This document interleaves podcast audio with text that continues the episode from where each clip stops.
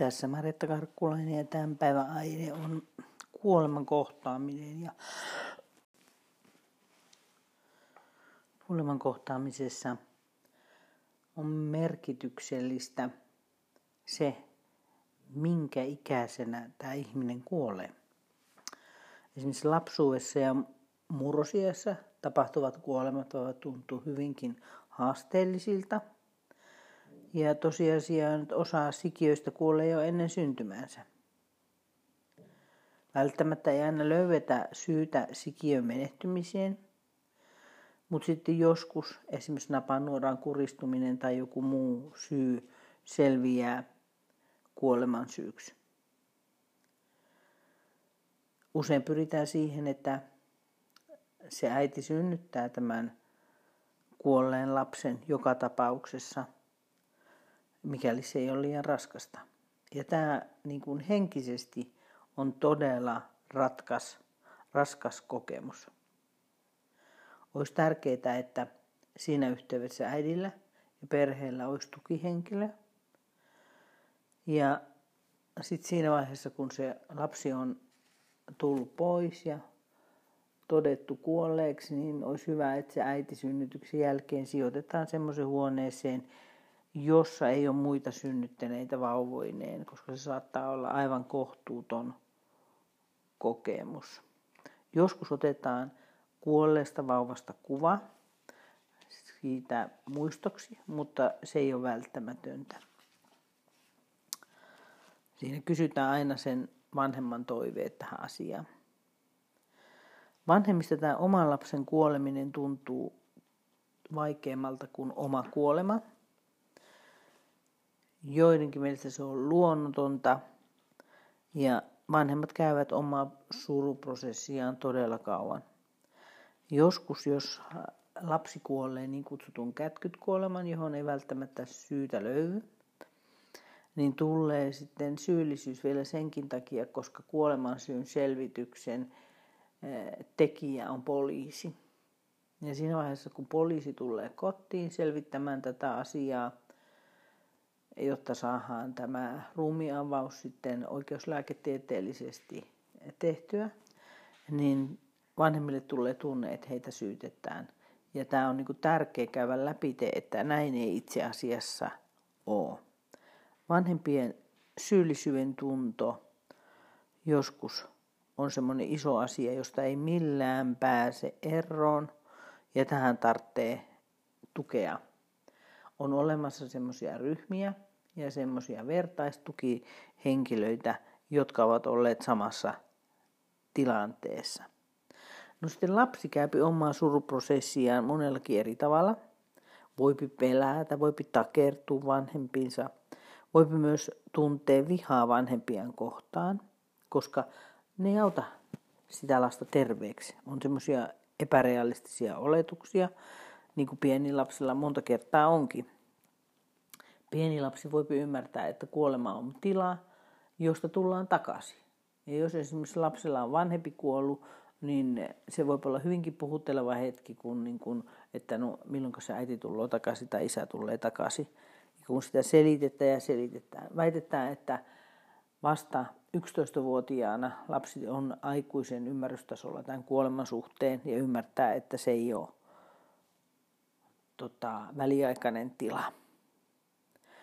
Sitten lapsi voi ottaa myös syyn, että hän on tehnyt jotakin väärin ja sen takia äiti on kuollut tai isä on kuollut. Että se syyllisyyden tunto voipi sitten hyvinkin eri tavalla ilmetä eri lapsissa eri ikäisenä. Voipi olla, että sitä ihminen käsittelee sitten vasta aikuisena erilaisissa terapioissa. Joskus lapsi, jos on sairas, niin hän voi myös yrittää peittää, että hän on kivulias. Tavallaan säästää vanhempien, pelastaa perhettä. Ja kuitenkin vanhemmilta saapi tietoa omasta tilasta muullakin tavalla kuin sanallisesti. Kosketus ja ilmeet ja eleet, kaikki nämä viestittää enemmän tunteista kuin mitä ne sanat. Kolmivuotiaasta lähtien lapsille alkaa selvitä se, että kuollessa ihminen joutuu eroon muista ihmisistä. Ja tämä saattaa nostaa esiin esimerkiksi päiväkodissa, voivat kysellä hoitajalta kuolemaan liittyvistä asioista. Ja olisi tärkeää, että lapsi itse asiassa saisi vastaukset niihin kysymyksiin, joita hän esittää hänen omalla tasollaan. Olisi tärkeää, että pyritään vastaamaan siihen kysymykseen rehellisesti. Ei kannata käyttää mitään, että nukkui pois tai muita vastaavia tämmöisiä sanoja, koska se saattaa sitten aiheuttaa lapsessa pelkoa nukkumaan menemiseen. Murrosikäiselle kuoleman lähestyminen voi aiheuttaa voimakasta pelkoa ja vihaa. Hän voipi myös torjua rajusti kuoleman mahdollisuudet mielestään. Se voipi aiheuttaa hyvinkin erilaista poikkeavaa käyttäytymistä, irtautumista vanhemmista ja myös rajojen kokeilemista omasta itsestä, omasta elämästään. Nuorella on hyvin tärkeää, että hän hallitsee omaa elämäänsä, mutta sitten samalla on myös tarve läheisyyteen.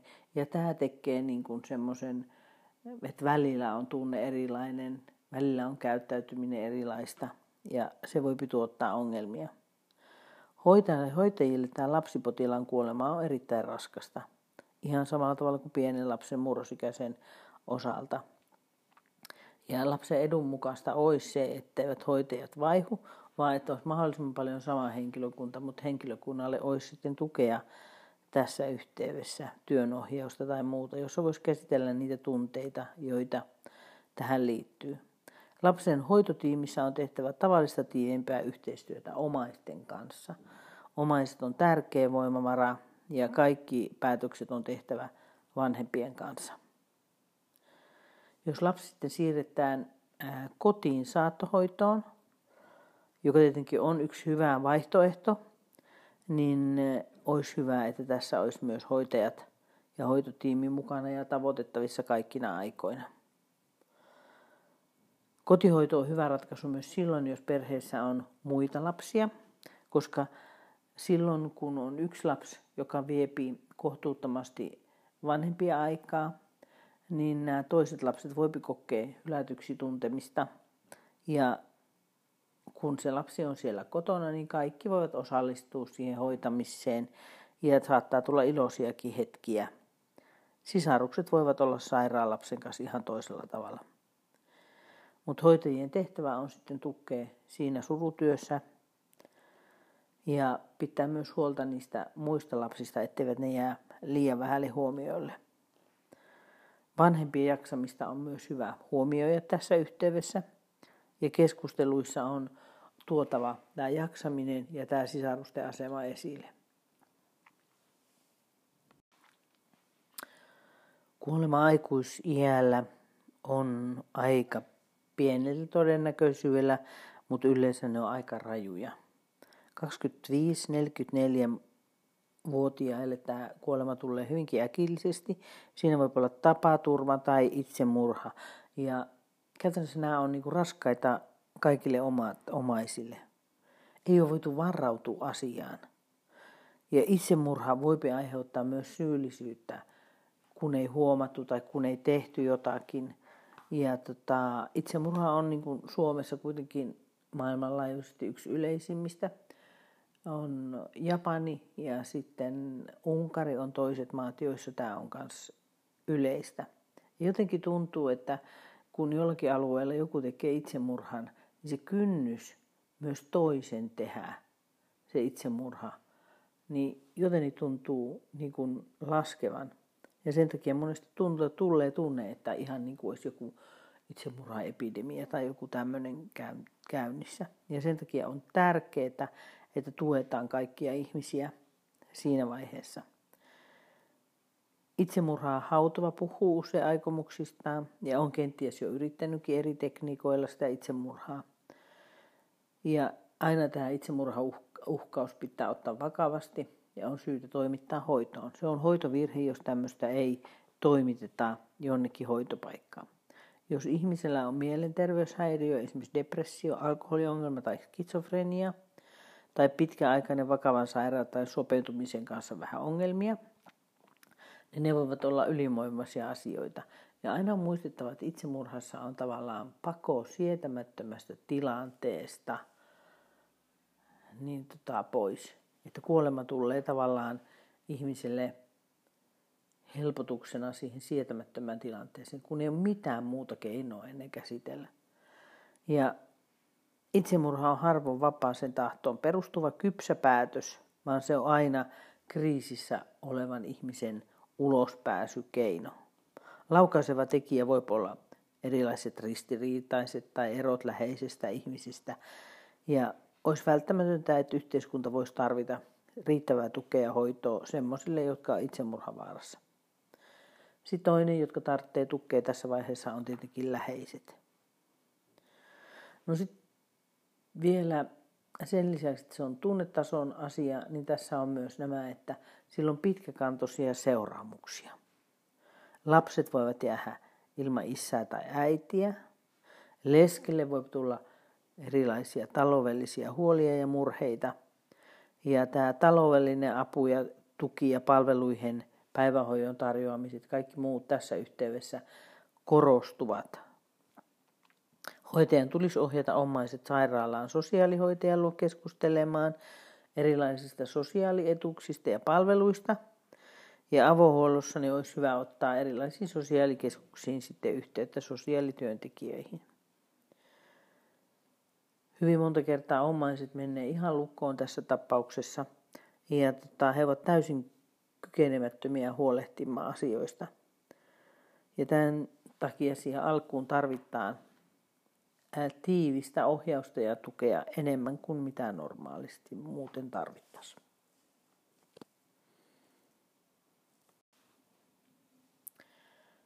Ikääntymisen myötä kuolema tulee niin kuin luonnolliseksi asiaksi. Se niin kuin vanhuus ja sitten kuolema ovat tavallaan jatkumon luonnollisia osia. Ja vanhemmiten ihminen tottuu ajatukseen, että itsekin kuolee jonakin päivänä. Kun alkaa menettää niitä ikätovereita, niin se kuoleman todellisuus tulee yhä todennäköisemmät. Sitten erilaiset sairaudet muistuttaa kuolevaisuudesta. Ja vanhus haluaa puhua kuolemasta. Hän voi mainita, että kumpa joku olisi pois. Ja tämmöiset asiat voi olla nuorelle hoitajalle hyvinkin haasteellisia jos siinä vaiheessa niin ei, ei pysty itse puhumaan siitä, niin pitää antaa tilaa sille vanhukselle puhua siitä. Sitä ei kannata vähätellä ja väheksyä sitä vanhuksen tuntemusta, että elää nytten ja niin edelleen. Voipi olla, että vanhukset ovat yksin, omaiset on kaukana, eivät tapaa heitä. Tai sitten joku muu ongelma on olemassa. Tämä yksinäisyys on se hyvin tavallinen, joka siellä on läsnä. Ja silloin sitä kuoleman pohdintaa voi tulla. Ihminen käypi omaa elämänsä läpi, mutta myös pohtii sitä kuolemaa. Tässä vaiheessa on myös hyvä tunnistaa, että ihmisillä voi olla kuolemaan liittyviä pelkoja. Jotkut pelkäävät sitä, mitä tapahtuu ennen kuolemaa, jotkut pelkäävät sitä, mitä tapahtuu kuoleman hetkellä, ja jotkut pelkää sitä, mitä tapahtuu kuoleman jälkeen. Ja meillä ei ole vastauksia kaikkiin näihin kysymyksiin, mutta tavallaan se, että jos ihminen on terminaalivaiheessa, niin kivuhoito ja kivuttomuus on ihan keskeinen asia, joka pitää turvata siinä vaiheessa. Hoitajan tehtävänä on olla ikääntyneen potilaan tukena kuoleman lähestyessä. Ja ihan samalla tavalla sureva omaisen kanssa on tehtävä työtä. Hoitaja voi joskus yksinäiselle potilaalle edustaa kaikkia niitä ihmisiä, joita hän tarvitsee. Ja silloin hänen osakseen tulee myös ne tunteet, jotka liittyvät elämästä luopumiseen. Hoitaja voi myös auttaa katkeneiden ihmissuhteiden mahdollisissa solmimissa just ennen kuolemaa, jos omainen niin tahtoo, jos kuoleva niin tahtoo että tässä kannattaa olla hyvinkin herkkävaistoinen. No sitten arkiatri Risto Pelkonen on sanonut, että hyvä saattohoito on lääkintätaidon humaanisuuden tärkein koeten kivi ja jokaisen yksikön tärkein laadunmittari. Saattohoitoon kannattaa panostaa ja se kannattaa tehdä huolellisesti ja koko sydämellä.